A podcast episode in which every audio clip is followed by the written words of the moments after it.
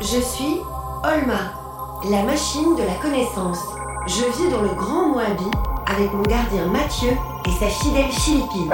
Tais-toi, Philippine Nous sommes embarqués dans une aventure Où la science est notre seule chance. Je suis désolée Mathieu, j'ai vraiment fait tout ce que j'ai pu pour sauver le Moabi. Elle nous menaçait avec sa tronçonneuse, les yeux injectés de sang. Et quand elle a fini de couper la branche, elle est passée à une autre. Et c'est là que Philippine s'est jetée sur elle. Ma pauvre Philippine C'était plus Philippine, c'était un loup. Et elle a fait fuir Patricia. Mais elle a quand même réussi à prendre une branche. Et à donner un coup de pied à Philippine. Ah, si je l'avais en face de moi Mes chers amis, Patricia Mertens de Clerc s'est attaquée au Moabi. Heureusement, Tessa Philippine et la primatologue Florence Levrero étaient là. Et là, de voir ma chienne souffrir et de me dire qu'un bout du Moabi va être transformé en tabouret, ça me donne envie de tout casser. Chut. Excusez-moi, mais je crois que j'entends les bonobos dans mon casque.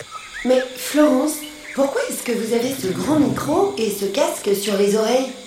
C'est parce que j'observe les bonobos et j'enregistre leur vocalisation. Je cherche à mieux comprendre leur système de communication, comment ils communiquent avec des sons et savoir ce qu'ils se disent. Vous arrivez à entendre des bonobos alors qu'on ne les voit pas Eh ben oui, j'ai un matériel spécifique en fait. J'ai un grand micro, vous voyez, c'est un micro ultra directionnel. Tout en restant à une certaine distance des animaux, ça me permet d'enregistrer les bonobos qui sont euh, camouflés par la nature, par la végétation. Mais à quoi ça vous sert d'enregistrer les bonobos? Eh bien en fait, j'enregistre les bonobos parce que je veux comprendre qu'est-ce qu'ils se disent, comment est-ce qu'ils vont utiliser la communication pour interagir entre eux, pour réguler toutes leurs interactions sociales. Quelles interactions? Alors par exemple, je peux m'intéresser aux interactions euh, mère et petit. Savoir quand un jeune pousse euh, des cris, des cris de quémande, des cris de détresse, comment la mère va réagir? Est-ce qu'elle va accourir? Est-ce qu'elle va au contraire euh, savoir que la situation n'est pas trop dangereuse et elle va patienter un petit peu et attendre qu'il y ait d'autres cris? Alors c'est très important pour les grands singes de communiquer. Ah bah oui. La voix a un rôle très important pour communiquer parce que ce sont des espèces sociales, hein, très très sociales. Ils vivent en milieu forestier, donc euh, ils peuvent pas toujours se voir. La, la végétation est très très dense et donc la communication vocale va permettre de se repérer dans cet espace et puis euh, bien sûr de maintenir les liens sociaux forts entre les membres du groupe. Mais Florence, est-ce que les bonobos ont une langue particulière? Alors on dit qu'ils ont des accents. Par exemple, on sait très bien qu'un groupe va avoir des intonations un peu différentes de la population voisine. Et vous, vous faites un travail de traductrice de la langue des singes?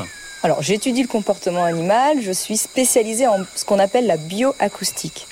Moi ce qui m'intéresse c'est de comprendre comment la communication vocale, sonore, est importante pour réguler euh, la vie sociale des grands singes. Florence, est-ce que vous travaillez avec d'autres espèces de singes? Alors je ne travaille pas que sur les bonobos, je travaille aussi oui sur d'autres espèces de singes. Alors venez tout le monde, on va en haut pour écouter d'autres singes. Et moi, je prends Philippine dans mes bras.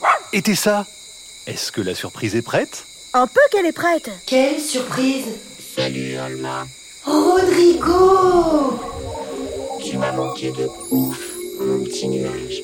Ça c'est la meilleure surprise de toute ma vie. Rose, nuance 510. Qu'est-ce que je suis heureuse. Je ne t'ai jamais vu aussi rose, Olma. Allez, Rodrigo, emmène-nous en haut. Yes, mon pote. Accrochez-vous, ça va envoyer du lourd. Et oui, mes amis, ce qu'on organisait avec Tessa, c'était l'arrivée de Rodrigo. C'était dur, mais on l'a fait. Et je dois vous dire que moi-même, il m'avait manqué, notre ascenseur de la Banque de la Vie. Bon, il est ronchon, il est bougon, il est jamais de bonne humeur, mais au fond, c'est un vrai gentil. Et je ne sais pas si on peut dire ça d'une intelligence artificielle, mais Olma l'aime vraiment. Bienvenue chez nous, mon cœur. Je te présente Florence Levrero. Elle étudie la communication chez les grands singes. Dis Florence, est-ce que tu t'es déjà approchée des singes ou tu restes toujours à distance? Vous en avez déjà vu de près, alors? Oui, oui, je peux tout à fait m'approcher euh, des animaux euh, à quelques mètres. Parfois, c'est eux qui viennent à moi euh, parce qu'ils sont tout simplement curieux. J'ai d'ailleurs une anecdote. Pendant ma thèse, euh, j'observais les gorilles sauvages au Congo et euh, depuis des heures et des heures, j'en avais vu aucun. Donc le- la journée était bien longue. Et subitement, j'avais un, un insecte qui m'ennuyait, donc j'ai frappé des mains pour le chasser. Et un gorille a surgi derrière moi, euh, à quelques mètres, et euh, il s'est mis à- à découvert. Oh non, d'une salade de papaye Alors on était probablement à quelques mètres l'un de l'autre depuis très très longtemps. Et en fait, au moment où j'ai fait ce bruit avec mes mains, d'abord il a certainement été euh, surpris par le bruit, et puis il a peut-être pris ça comme un signal de menace, euh, comme si un mâle peut-être voisin euh, était là et avait frappé dans ses mains. C'est assez impressionnant. Niveau canopée. Merci Rodrigo. Y a pas de quoi, humain. C'est mon boulot. C'est ma passion. Ah, très très bien comme endroit. Je vais mettre mon micro ici. Florence, est-ce qu'on peut dire que les singes discutent entre eux? Alors, on va plutôt dire qu'ils communiquent, qu'ils expriment leurs besoins, leurs émotions. Ils vont s'échanger des informations sur ce qui se passe autour d'eux. Vous avez un exemple? Par exemple, les singes vont s'exprimer sans mots, comme le fait euh, un bébé, un bébé humain qui va pleurer ou gazouiller. Les primates donc peuvent communiquer des informations sur eux-mêmes et leurs besoins sans avoir des mots, sans avoir un langage élaboré comme le nôtre.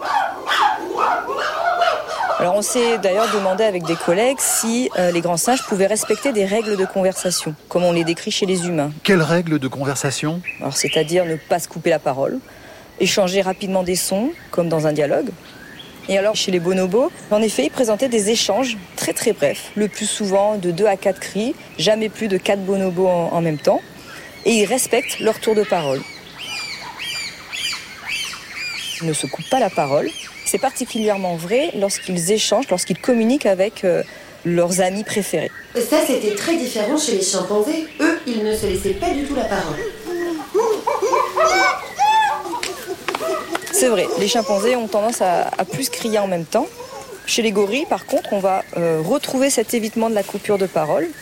Et euh, par contre, chez les gorilles, ça va pas être des communications entre les individus qui s'entendent le mieux, mais euh, les échanges vont être systématiquement initiés par le mâle dominant du groupe, le seul mâle adulte en fait euh, du groupe.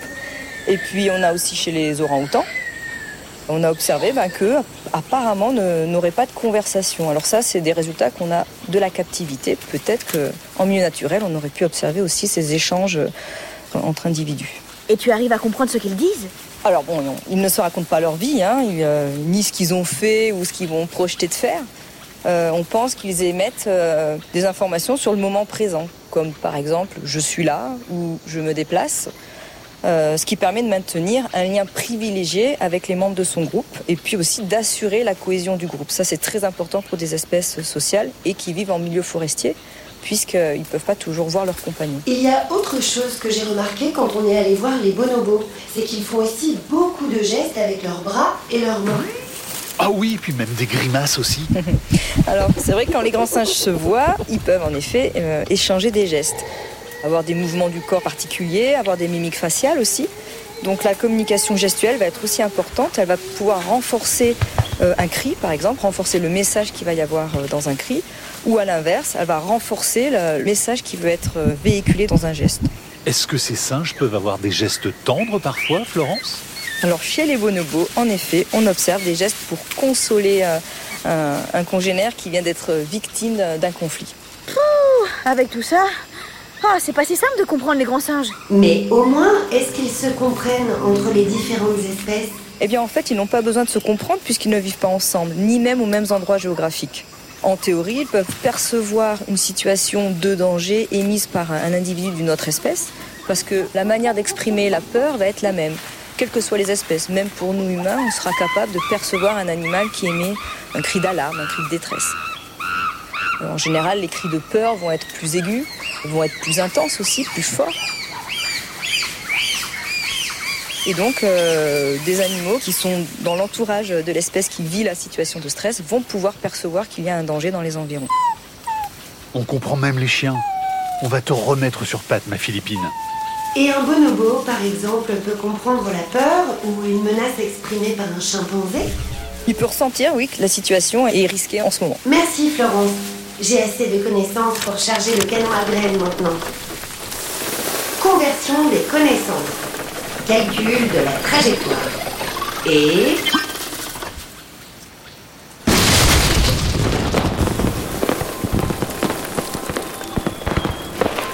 Et voilà, on en a terminé avec les grands singes.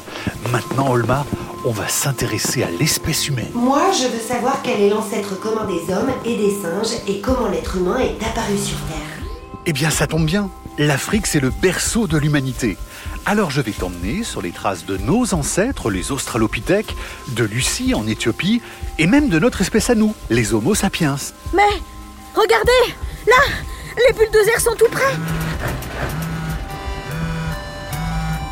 Allô? Bonjour Mathieu, c'est Patricia.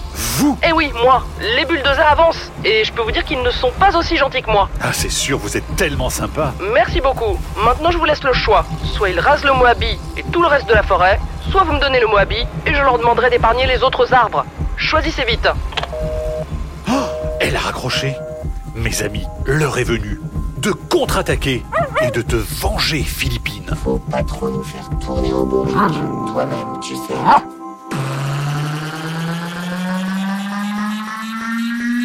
Olma est un podcast original de France Inter avec la Cité des sciences et de l'industrie.